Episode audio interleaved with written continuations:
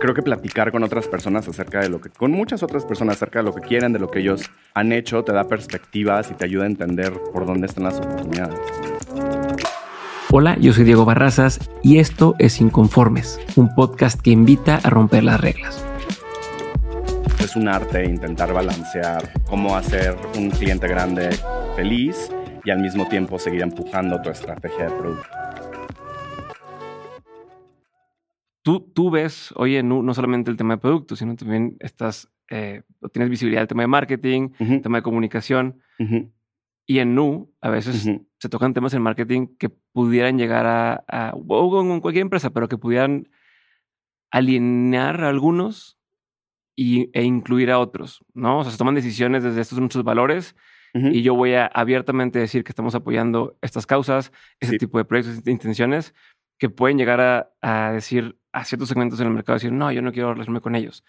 ¿Cómo se toman esas decisiones? O sea, ¿cómo se toman y cómo se manejan y administran? Eh, e incluso para no, pues, llegar a perder eh, algunos clientes o no dar con los objetivos de la empresa. Sí, es una pregunta súper interesante. Desde mi punto de vista, siempre tienes que tener una visión muy clara de cuáles son tus valores, de por qué estás haciendo lo que estás haciendo y cómo lo vas a hacer, ¿no? Ambos ángulos.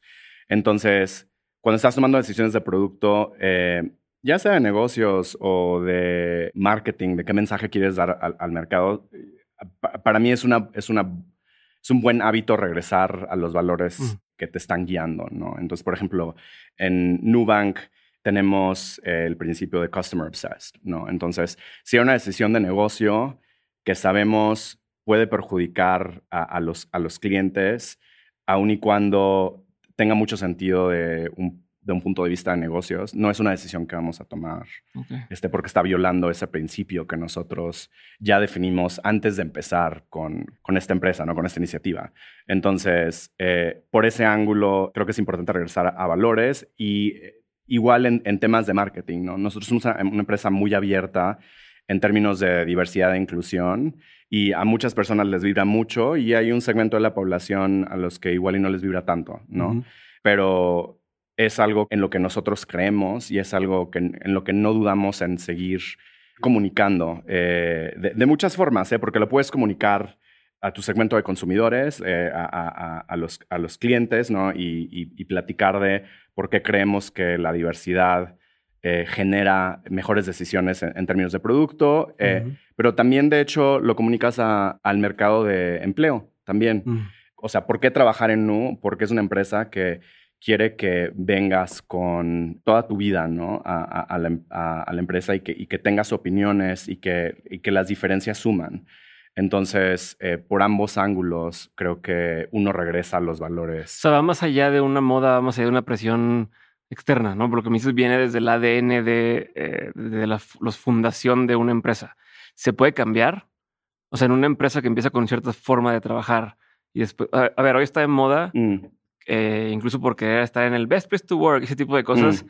que empiezan a cumplir con cuotas o intentar cumplir con cuotas, mm. empiezan a meter el programa de inclusión cuando no, o sea, es evidente que no se vive en toda la empresa. Creo que en el caso de ustedes es algo que sí es real y que se ha vivido durante el, desde el inicio. Sí. Mi pregunta va hacia tú como externo de otros espacios. ¿Crees que se puede ir haciendo de forma como no artificial, pero por, como agregado? Eh, ¿O tendría que nacer desde que inicia la empresa? Yo te lo voy a responder de manera de una anécdota, ¿no? Cuando nosotros entramos a, México, eh, teníamos que contratar desde cero, ¿no? Y, una de las cosas que más nos preocupaba era contratar personas que tuvieran el, mismo set de valores que nosotros teníamos. Eh, y, nos, preocupaba porque creemos, bueno, creo yo mínimo, que es como una bolita de nieve. Mm. Si, si como las primeras 15 personas que contratan tienen ciertos valores, se va a replicar porque esas personas van a contratar otras personas que tienen valores similares a, los de eh, eh, ellas o ellos.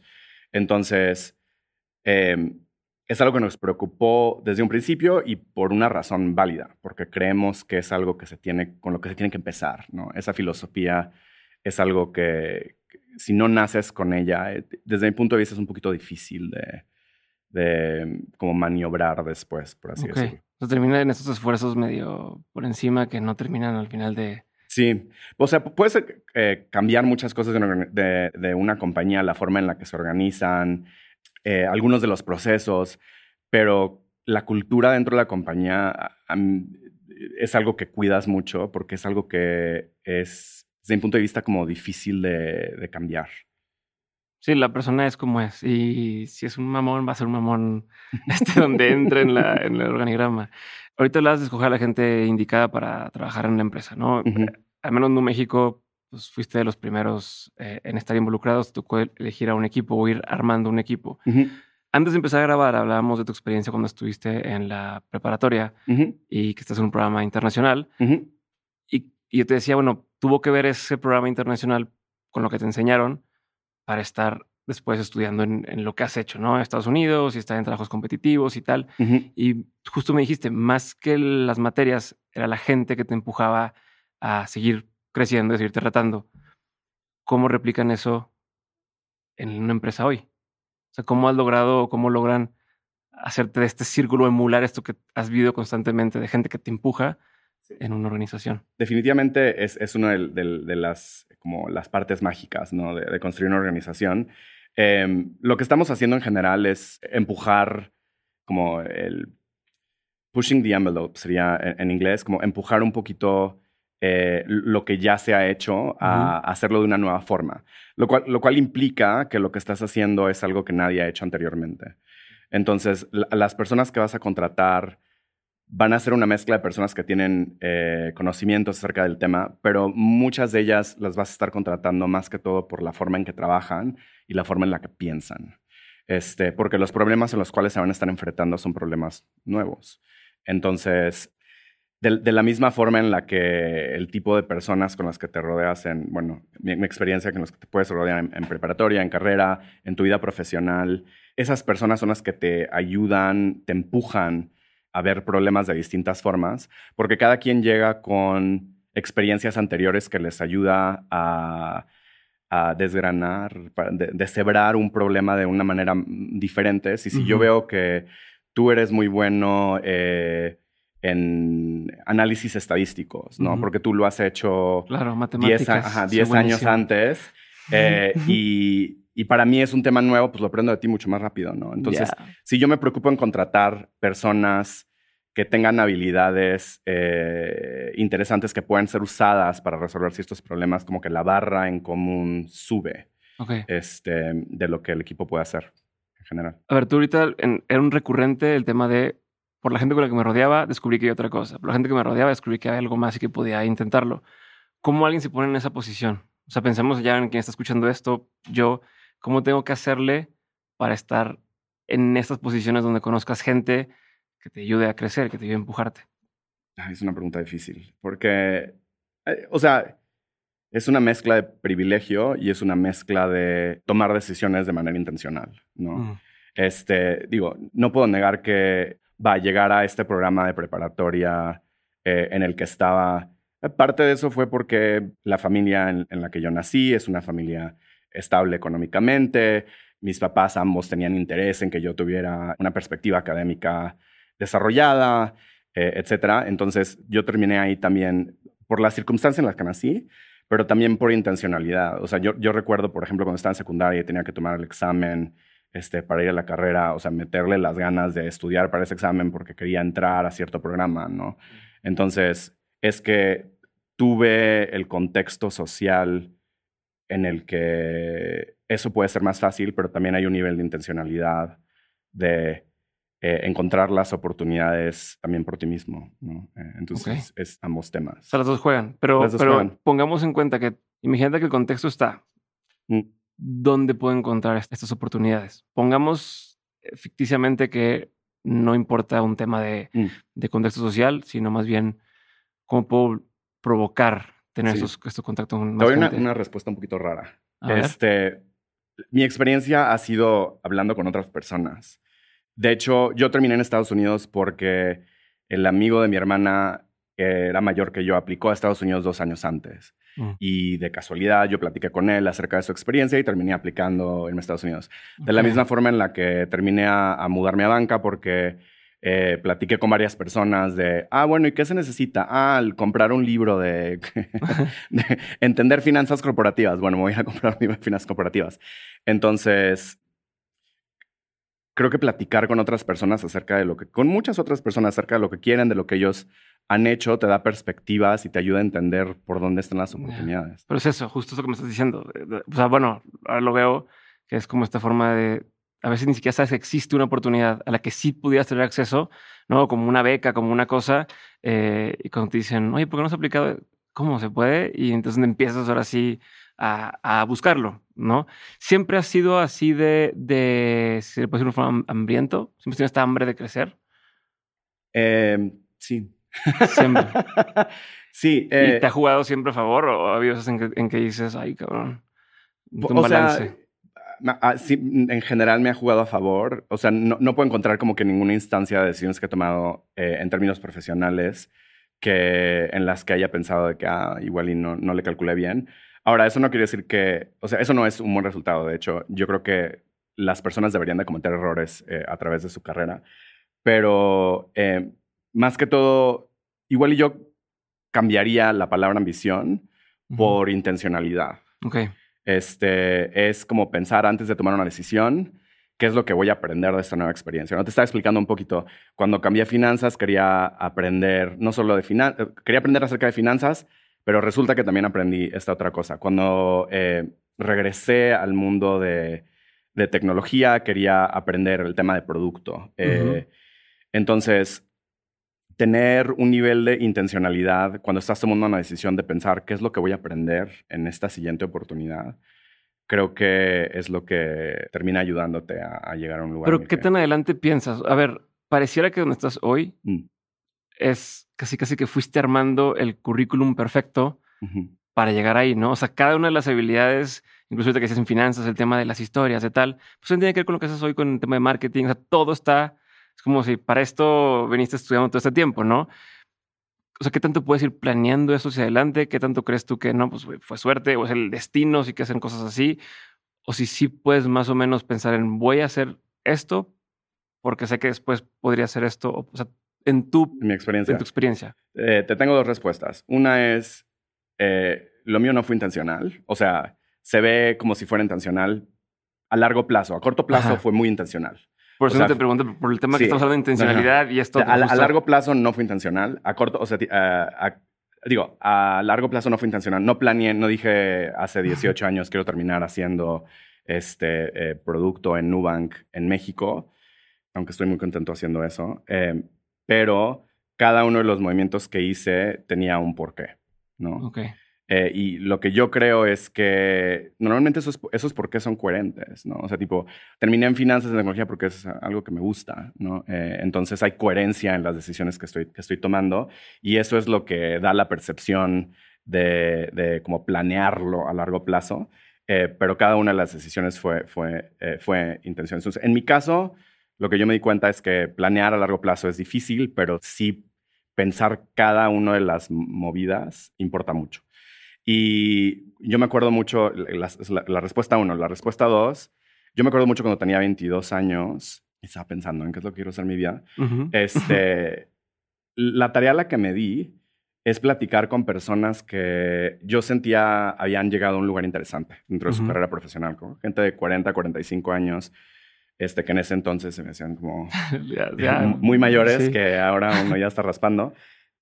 Y platicaron muy acerca de su carrera, ¿no? De por qué, o sea, de cómo llegaste a, a, a donde llegaste. Y me acuerdo haber platicado a alguien que estaba en, finanzas, alguien que estaba en la ONU, otra persona que era escritora.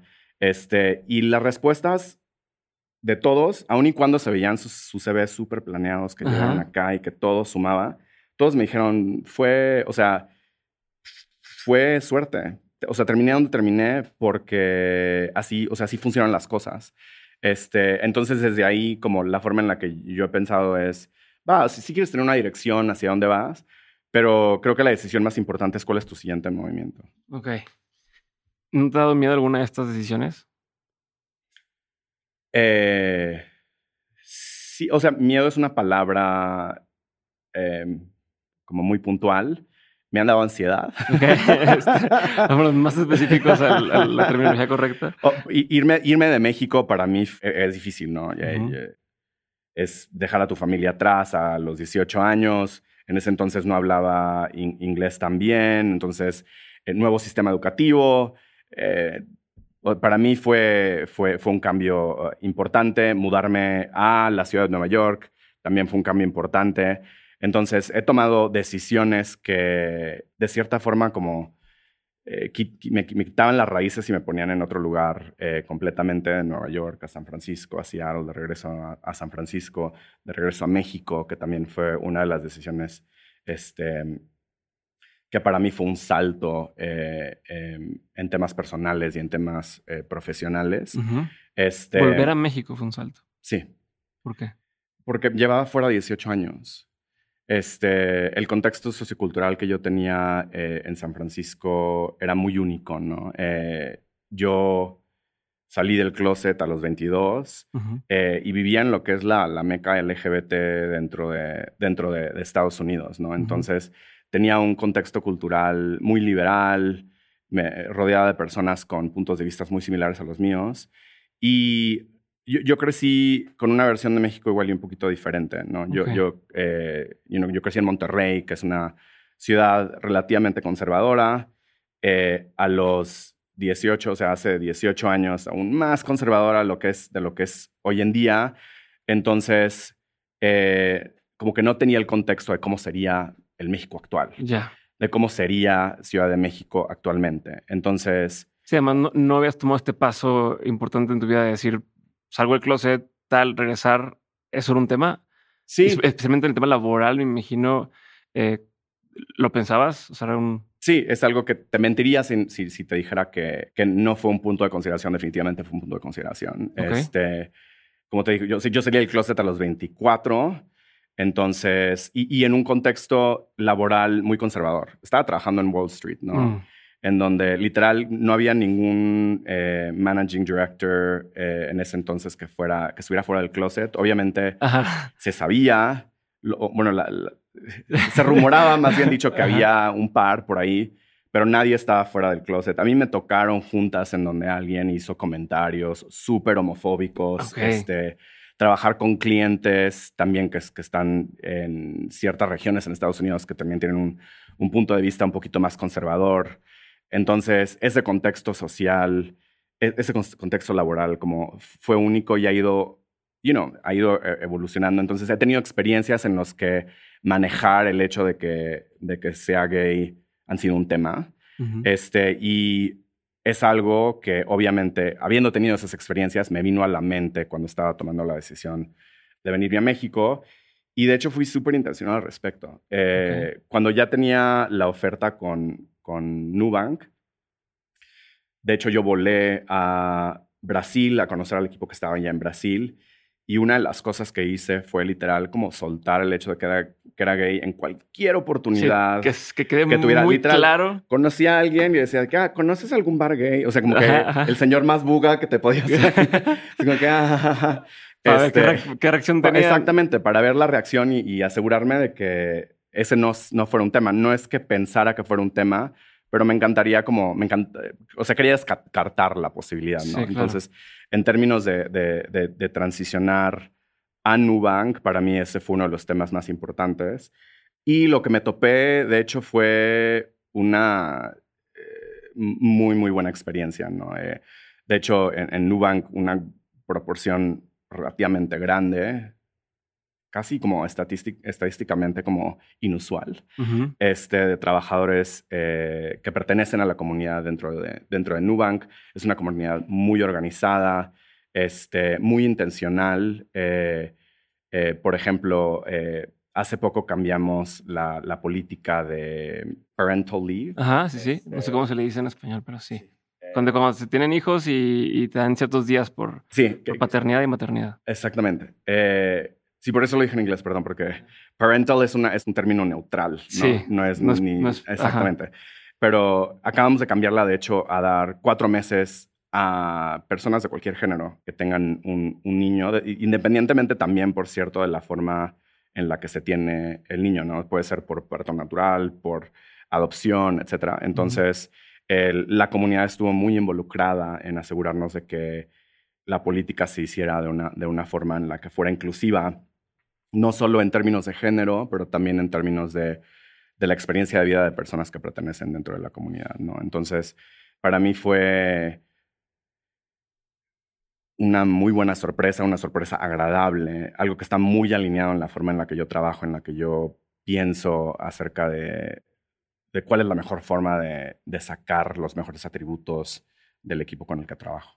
Tengo una duda, voy a regresar un paso cuando dijiste tienes 24 años, pero ¿ya estabas ahí en Wall Street o estabas ya en San Francisco? No, estaba en Wall Street. Entonces, eh, yo me gradué a los 22, estuve un año en el closet en Nueva York y entonces cambié, cuando estaba cambiando a banca de inversiones, cuando estaba saliendo del closet, más o menos.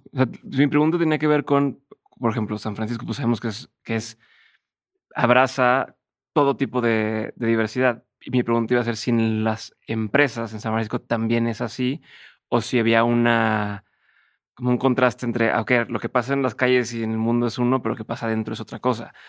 Pero dices que fue en Wall Street, no sé si Ah, sí, no, e, en, Wall Street, en Nueva York, en general, el tono en ese entonces era muy conservador.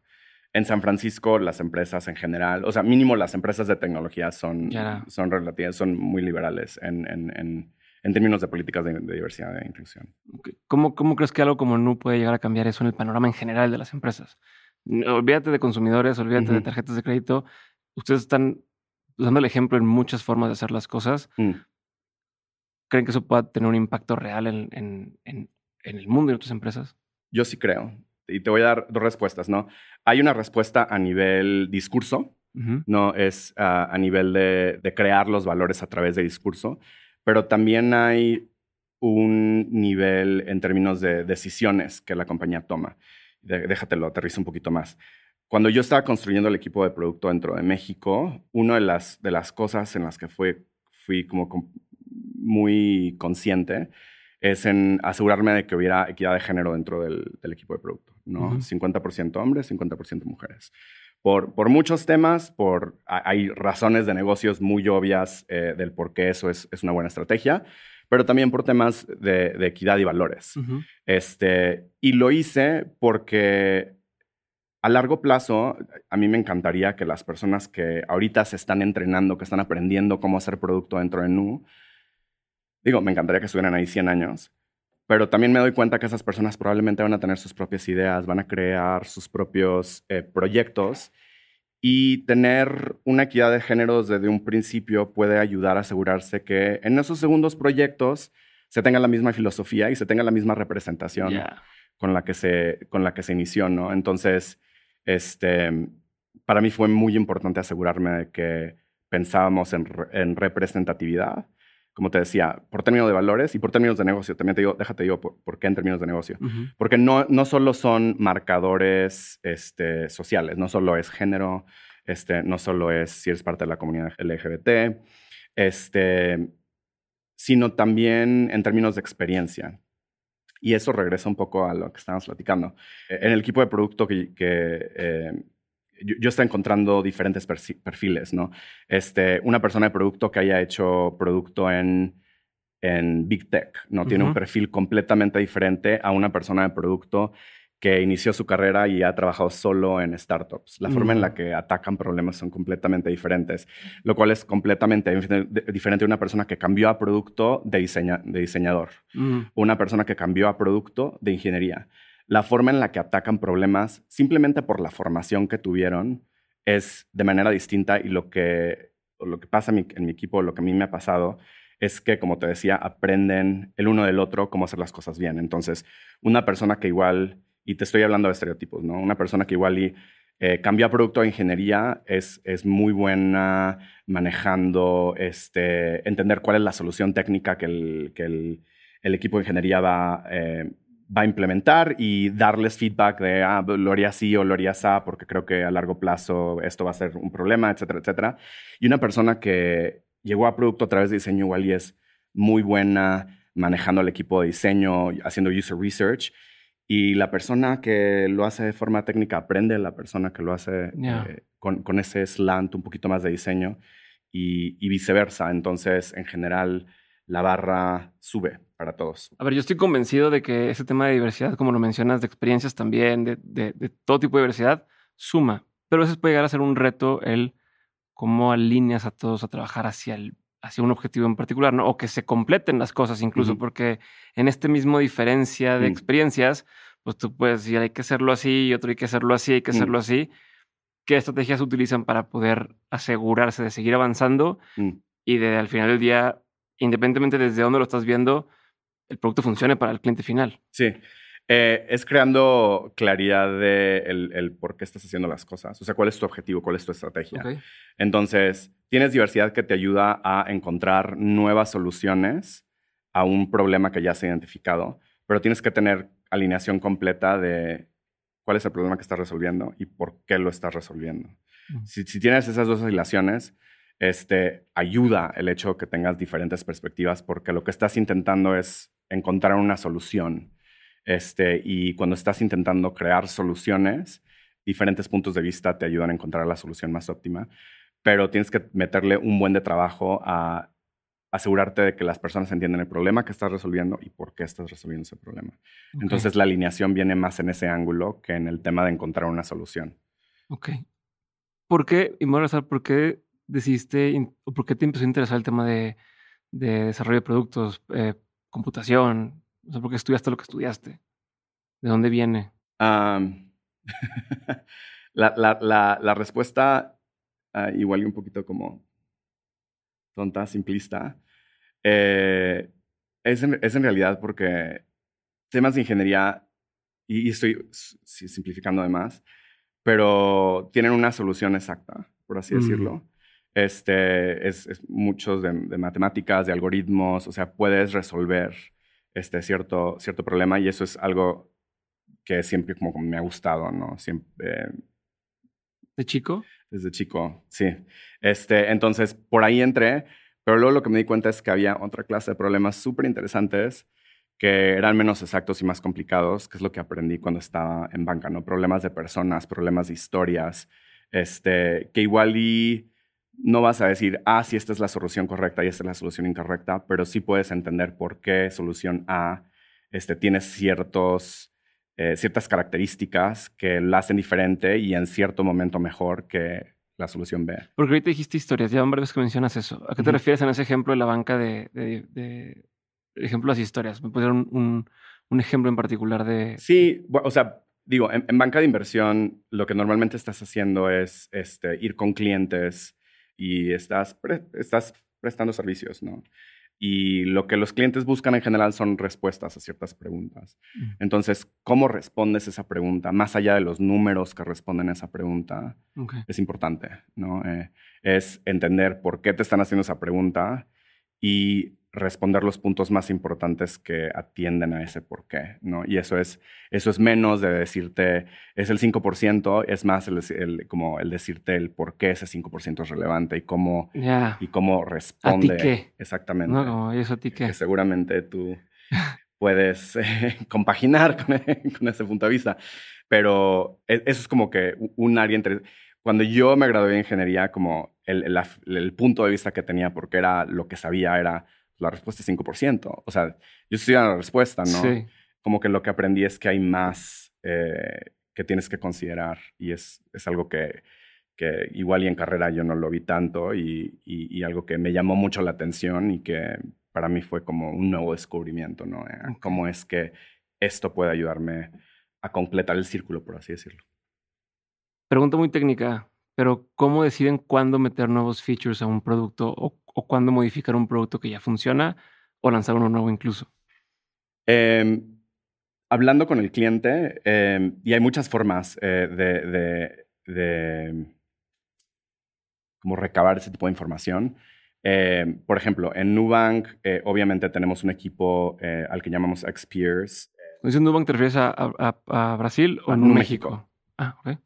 Ah, bueno, en Nubank en general, pero mi experiencia ha sido más en México tenemos un equipo de, de ex-peers que atiende las necesidades del cliente. Entonces, eh, nos aseguramos de que esas personas estén, estén en el mismo equipo que en el equipo, que, el equipo de ingeniería, que el equipo de producto, que el mm. equipo de diseño. Entonces, la el, flujo de información es eh, muy rápido, entonces podemos identificar si hay algo que no está funcionando, si hay algo que, que sí está funcionando. Entonces, es una de las formas.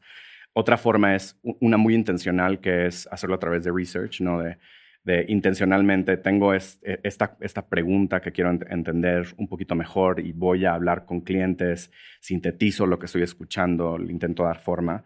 Y esas dos estrategias te ayudan a entender qué es lo que quieren los clientes, pero más que todo por qué. Okay. Entonces, cuando evolucionamos el, el producto es siempre eh, pensando en por qué el cliente quisiera que nosotros lanzamos, lancemos esto. ¿Y qué pasa cuando ya sabes que el cliente quiere algo porque lo ha visto en otro lugar a veces y no lo han sacado? A que se, por ejemplo, es bien sabido que hay ciertos productos que ustedes ya tienen en Nubank en, en, Brasil y que la gente está en redes sociales de, eh, ¿cuándo sale esto? ¿No? ¿Cuándo sale esto? Se empieza a adelantar porque pues, que es que no ya vieron un poquito el camino que, que, que, ha existido ya. Para que la gente también entienda por qué a veces no se da al mismo tiempo al mismo ritmo que lo que pasa allá. Es un tema técnico, es un tema que va de otras eh, eh, cosas involucradas. Sí, de hecho, en México hemos sido más rápido de lo que hemos sido en Brasil. Este, Llegamos a más cantidad de clientes este, en menos tiempo de lo que hicimos en Brasil. Eh, y vamos, los planes son de lanzar el resto del, de, los posibles productos de manera más rápida. Entonces, hemos estado operando en Brasil siete años, ocho años, en México solo tres.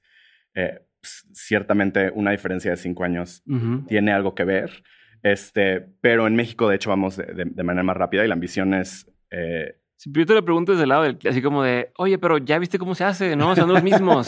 ¿Qué, es lo que, ¿Qué es lo que hay más allá? Sí, Brasil y México no son iguales. Okay.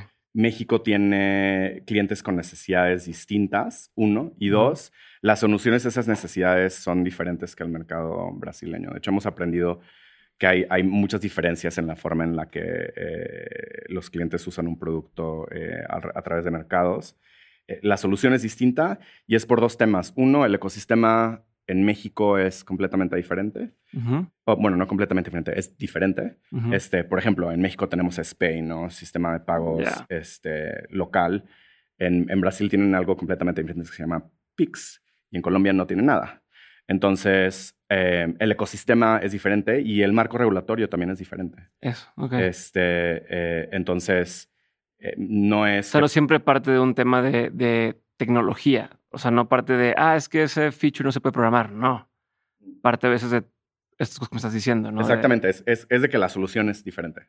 O sea, aún, el, aún si el problema es similar, la solución eh, es, es diferente por, por, el ecosistema, por el marco regulatorio, por el cliente en sí. Entonces, no es así como que puedes agarrar todo lo que ya tienes en un mercado y, lanzarlo en, en, en, otro. Tienes que entender este, el ecosistema en el que estás jugando. ¿Cuál ha sido uno de los momentos en los que más te has sentido orgulloso en tu carrera? Uy, em, creo que lanzar Nu en México probablemente ha sido uno de los momentos más orgullosos para mí. Este, obviamente parte de eso es el crecimiento que hemos tenido, pero lo que más me hace orgulloso, te vas a reír, es que eh, los clientes nos, o sea, la recepción que hemos tenido en términos de, de, los clientes, el NPS que tenemos en México de 94, lo que me hace orgulloso de hecho es que el NPS es de 94 y es el más alto dentro de Nubank Global. Ok. Entonces, los clientes nos quieren mucho. y eso es lo que me, lo, lo, lo, que me hace este, más, como más orgulloso de lo, de lo, que, de lo que he hecho. Em, pero en general, o sea, la, la respuesta que te diría es este. Es más que todo el, el patrón de decisiones que el, que como que un punto en específico. Ese, si, si, si, me, si, me, obligaras a escoger un punto, ese sería el punto.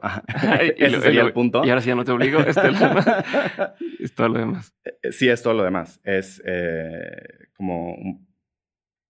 sí, es regresando al minuto la, la, intencionalidad con la que quiero pensar yo tomé algunas de las decisiones este, en, términos profesionales.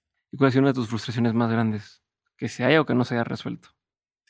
Honestamente. Suéltalo. Eh, y sé que es una respuesta súper personal, pero algunas de las frustraciones terminan siendo es eh, como que el hecho de que mínimo anteriormente tenía que gastar energía en manejar este tema eh, de ser gay en un contexto laboral. Porque te, te, te, afecta de, de, varias formas. Eh, no es solo el, you know, cuando estaba, cuando estaba en, eh, cuando tenía mis 22 años, todavía no estaba fuera del closet, es cambiar el género de las personas con las que estás platicando, pero también el hecho de que los intereses que tú tienes probablemente son un poquito diferentes, que el contexto social en el que tú vives es completamente, no completamente diferente, pero puede ser un poquito diferente con las personas con las que yo me, me relacionaba mínimo en ese momento.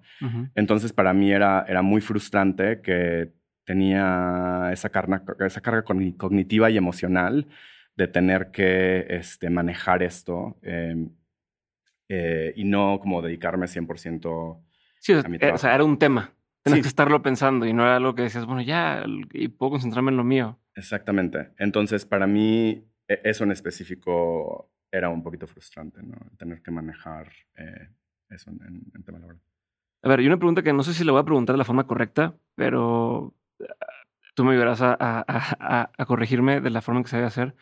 Muchas veces cuando se habla de estos temas de, diversidad e inclusión, ¿no? Este, Que un muy buen amigo jefe me decía que, es, que hay que ver como integración, no nada más incluir, pero se le deja el peso a la gente que pertenece a la comunidad eh, per se, ¿no? O, sea, o temas de eh, que las mujeres tengan más eh, representación en una empresa y es casi que el comité solo mujeres, ¿no? ¿Cómo puede ser alguien que, se identifica como heterosexual o como cualquier para sí ser parte de esa diferencia y generar una causa dentro de una empresa o dentro de un entorno. No sé si estoy explicándome, si lo estoy preguntando siquiera bien no. o estoy dejando ver. No, no, definitivamente. a mí, y es el concepto de aliados, ¿no? de, personas que, que no son parte de, de, la comunidad per se, pero quieren ser un aliados a que a sensitivizar, por así decirlo, eh, eh, el resto de las personas eh, dentro, de, dentro de un contexto. Eh, y desde mi punto de vista, lo que, lo que uno puede hacer como aliado, porque yo soy aliado también a cosas que no me corresponden, ¿no? O sea, em, eh, yo, por ejemplo, no soy una, yo no soy mujer, ¿no? Ni transgénero, ni cisgénero. Entonces, yo me considero aliado a, una de esas casas y, y a, o esa causa en general. Em, y la forma en la que yo considero, al mínimo la, estrategia que, yo llevo es un poquito más como de curiosidad este, y de entender el, el, el porqué, el, el porqué de sus pensamientos y, el, y, entender un poquito su experiencia de vida, ¿no? Entonces, no es como hacer preguntas incómodas, no es como regresarles el, la bolita de, a ver, ahora tú explícame, pero es, si el tema sale, eh, es escuchar, ¿no? Igual y esa es mejor forma, ¿no? No, es ser curioso, es escuchar no es, no Es tú estar Exactamente. un cuestionario, pero...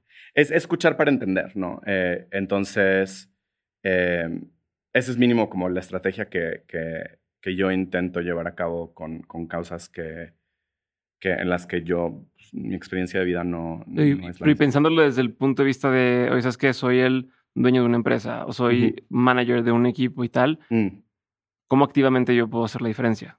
Eh, empatía. Y cuando, cuando tu equipo te levanta algo, o sea, cuando te dice que, oye, estoy viendo X o Y y, y me preocupa que, eh, que tenga este impacto ¿no? en, el equipo, es entender el por qué te están eh, mm.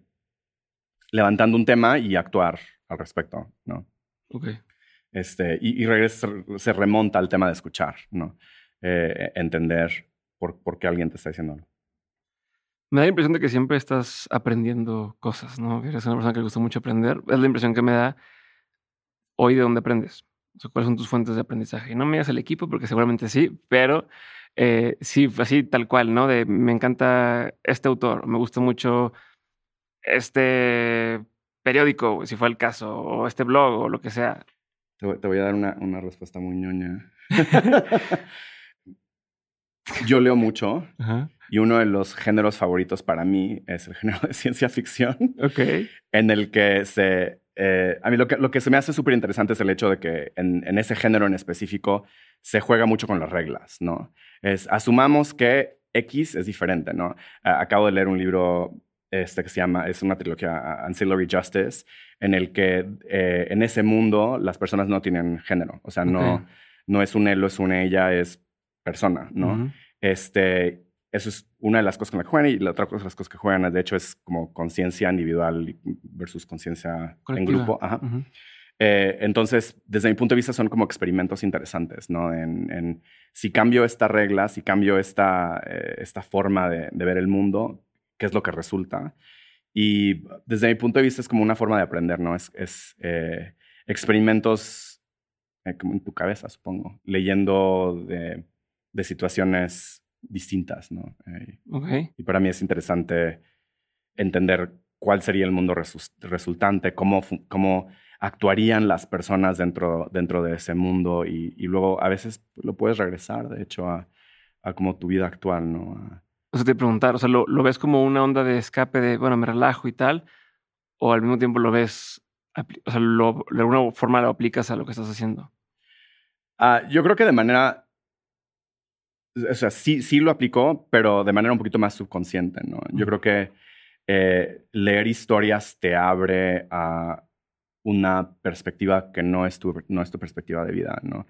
por ejemplo, yo tuve una racha en los últimos tres años de leer eh, libros de autores afroamericanos, este, que te dan un punto de vista cultural completamente diferente como a mi experiencia de vida, ¿no?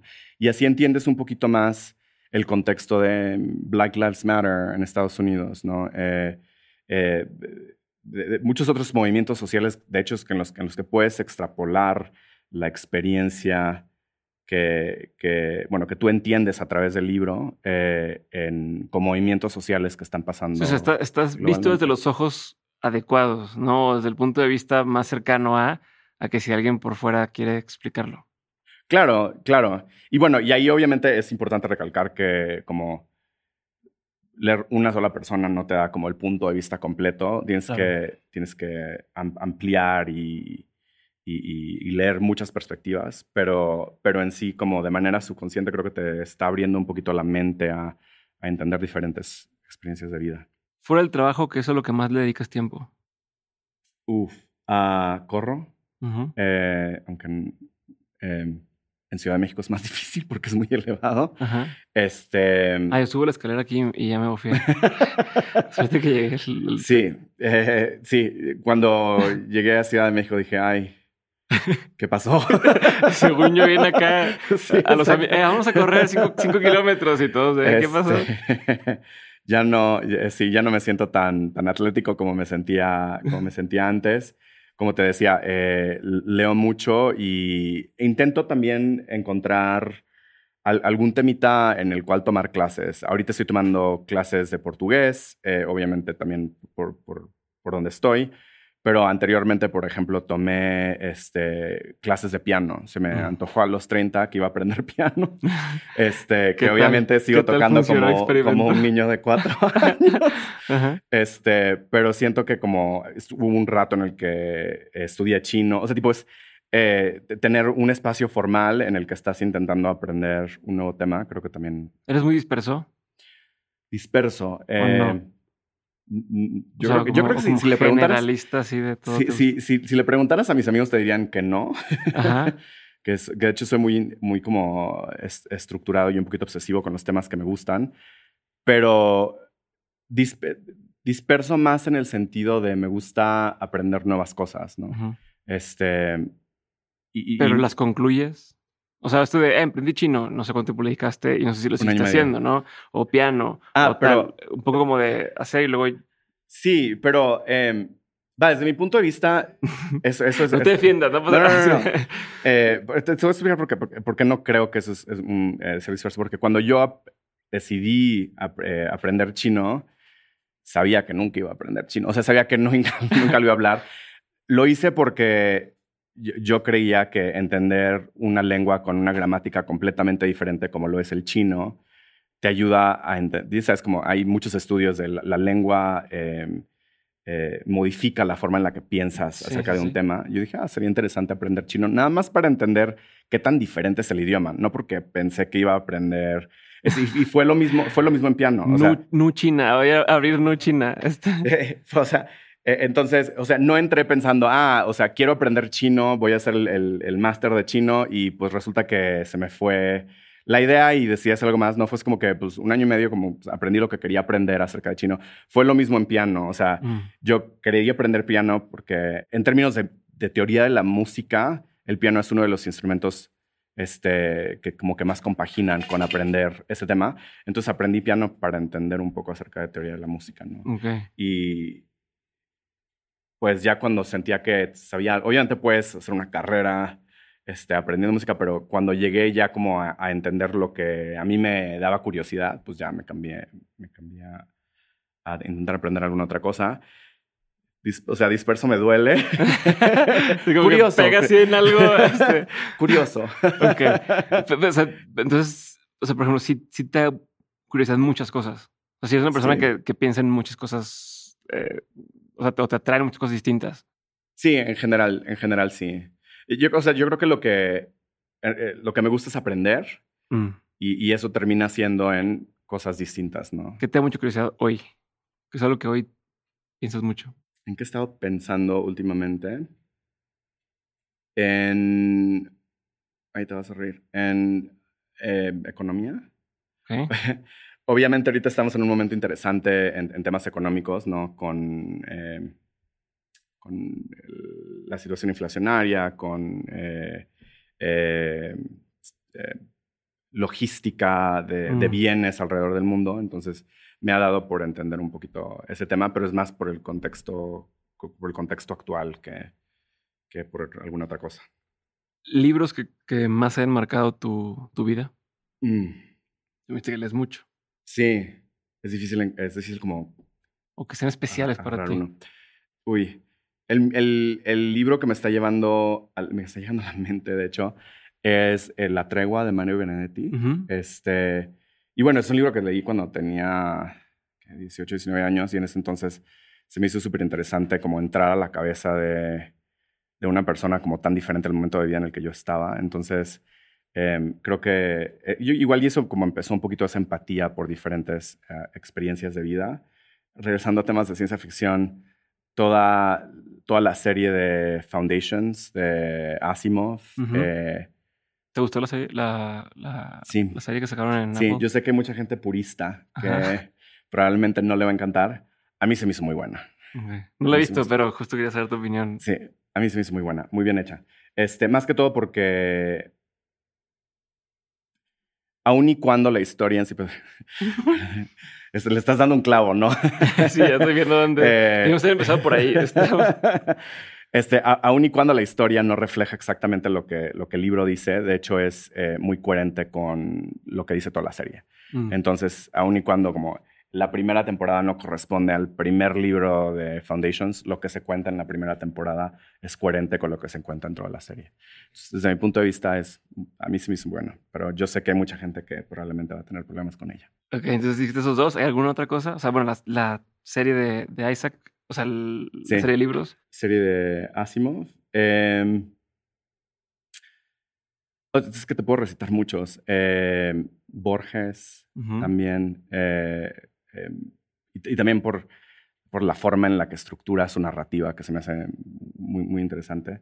Em, pero así como que tú digas un libro, así que tú digas, wow, ese fue el libro que me cambió la vida, es, es, difícil elegir. Hay muchas cosas que, que, me vienen a la mente, pero no. ¿Se, puede separar eh, la obra del autor, tú sientes? En el sentido de si el autor dice cosas que no estás de acuerdo con lo que dice, pero te gusta su obra. Entiéndase, Woody Allen en sus películas, Michael Jackson y su música, eh, Vargas Llosa que tiene, ha hecho muchos comentarios. Sí. Eh, la, respuesta, aun y cuando, o sea, tipo, hay, hay dos niveles, ¿no? El, nivel social que tenemos a J.K. Rowling con su eh, trans-exclusive feminism. No porque siento que, te lo voy a responder de una manera un poquito curva. Este, a mí me llama no eres disperso.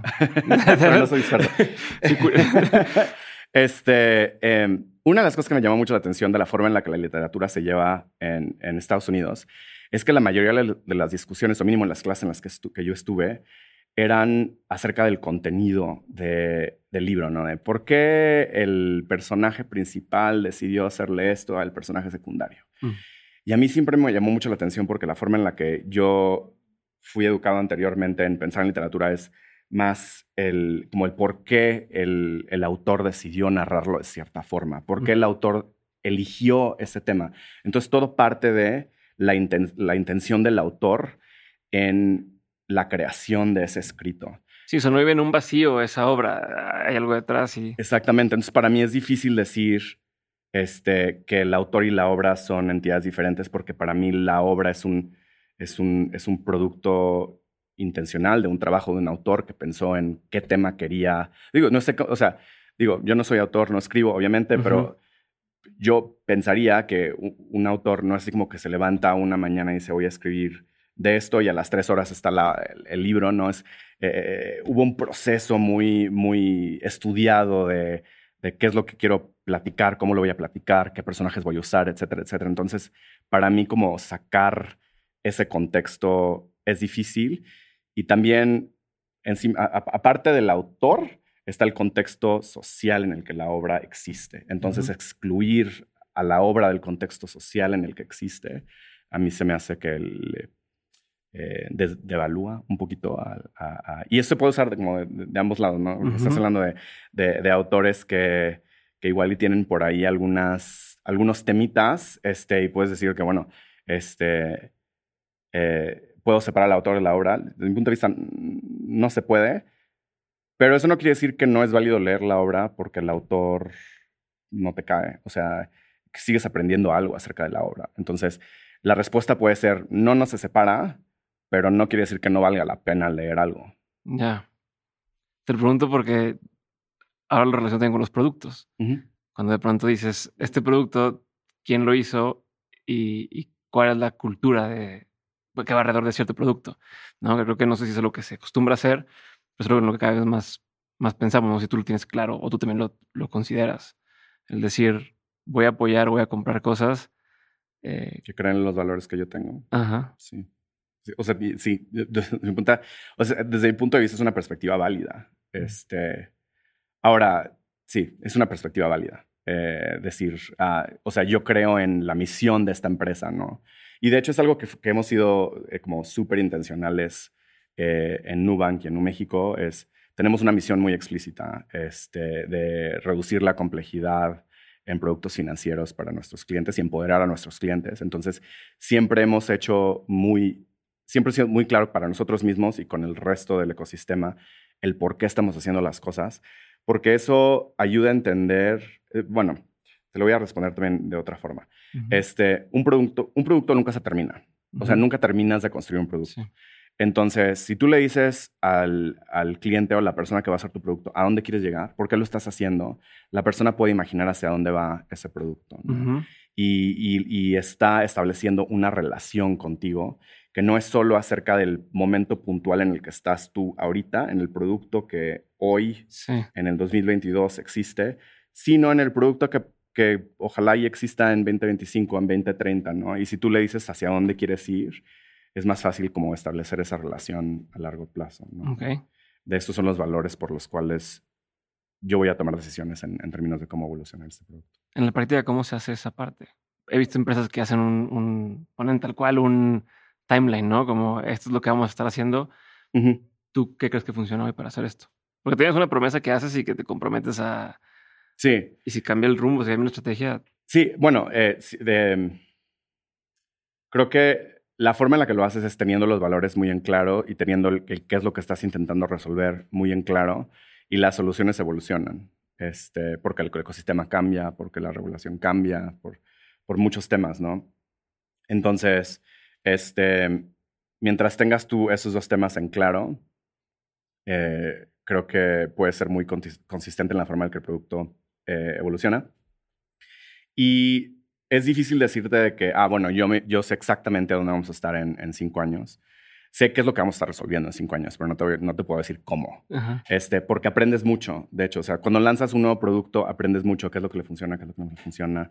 Este, conforme vas escalando el producto y tienes más clientes este, en ese producto, aprendes cuáles son las cosas que se rompen, cuáles son las cosas que, que necesitas evolucionar, los nuevos, los, los nuevos problemas que te das cuenta también tienen los clientes. Entonces, este, como tengo muy en claro esa, como la visión, por así decirlo, pero cómo se expresa esa visión eh, es, algo, es algo que, que, se tiene que informar con las cosas que vayamos aprendiendo eh, eh, en el transcurso del tiempo. Tengo una última duda de, este tema. Y es que está toda esta línea de pensamiento de behavioral economics, y no sé si, si tienes familiaridad con lo que dice Dan Ariely y todo este tipo de cuestiones, ¿no? Que van muy relacionadas con el tema del ahorro, de inversión y tal. En tu experiencia, o sea, no es que sea nada para quedar bien o para. En tu experiencia en el mundo de las startups, en el mundo de desarrollo de producto tal, ¿qué tanto se toman en cuenta ese tipo de ideas? ¿O qué tanto es como, ah, pues, o sea, ok, pero estamos acá en otra cosa? O, o, que, o, qué tanto si se busca de, ah, ya vimos que este cuate dijo tal cosa, o esta serie de personas hay que incorporarlo de alguna forma. Sí, sí se toman en cuenta. No, sí se toman en cuenta. Este, y de hecho, en, en Nubank hemos trabajado con un par de profesores en, en Behavioral Economics este, para temas de ahorro. Eh, hay, te, lo voy a como responder en dos niveles. Eh, está el nivel más práctico, el nivel de qué es lo que puedo hacer ahorita, y eso, e, eso se usa súper seguido, ¿no? No sé si has visto, hay una película en Netflix en como eh, eh, cómo el diseño puede crear productos activos, ¿no?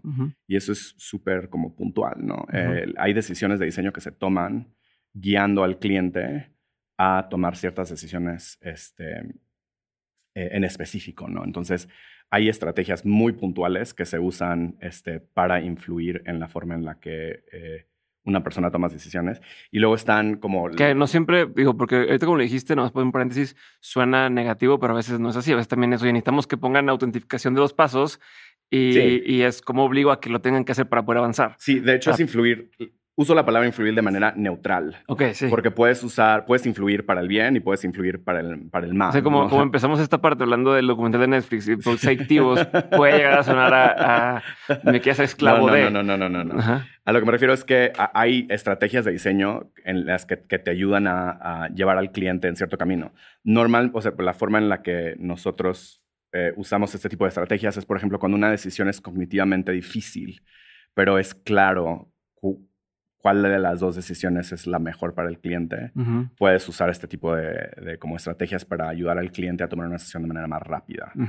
Entonces, hay, hay, mucha intencionalidad en términos de, cómo se diseña un flujo para que las personas tomen las mejores decisiones para... Beneficio propio. ¿Y lo otro que me hice decir? este corto plazo. Ah, bueno, y está como, hay, hay, ideas un poquito más teóricas, más, más elevadas, este, que son un poquito más difíciles de implementar. Esas sí se usan, pero de manera menos frecuente, ¿no? Es como uno puedes decir como que uno, uno es más teórico y otro es más táctico. Las tácticas definitivamente se usan. Perfecto. Última pregunta. De todo lo que has vivido en lo personal y en lo laboral, has tenido un montón de aprendizajes. Si tuvieras que, que tener tres aprendizajes que quisieras tener siempre presentes, ¿cuáles son? Yo creo que rodéate con personas de las cuales crees que puedas aprender este, y sé como súper intencional de establecer esas cosas. No quiere decir que todas las personas con las que te relaciones tienen que caer en esa categoría, pero asegurarte de que tienes personas de las que quieres aprender este, e, en, tu, en tu día a día. Em, eh, ser auténtico en la forma en la que operas, eh, que igual y es algo que aprendí como saliendo del, del closet. O sea, lo que yo eh, he vivido es que este, de hecho, y va a sonar súper, súper cliché, pero lo que te hace diferente, de hecho, te ayuda este, en, en, en, contribuir eh, en una situación. Entonces, como no te valora básicamente tus diferencias y no dejes, como yo en un principio igual, y no dejes que, que no gastes energía en, intentar... Eh, reprimirlo o ocultarlo. Ese sería el segundo. Y, uy, el tercero igual y es em, también relacionado con lo que hemos platicando, como, eh, aparte de aprender de personas, como busca otras formas de aprender.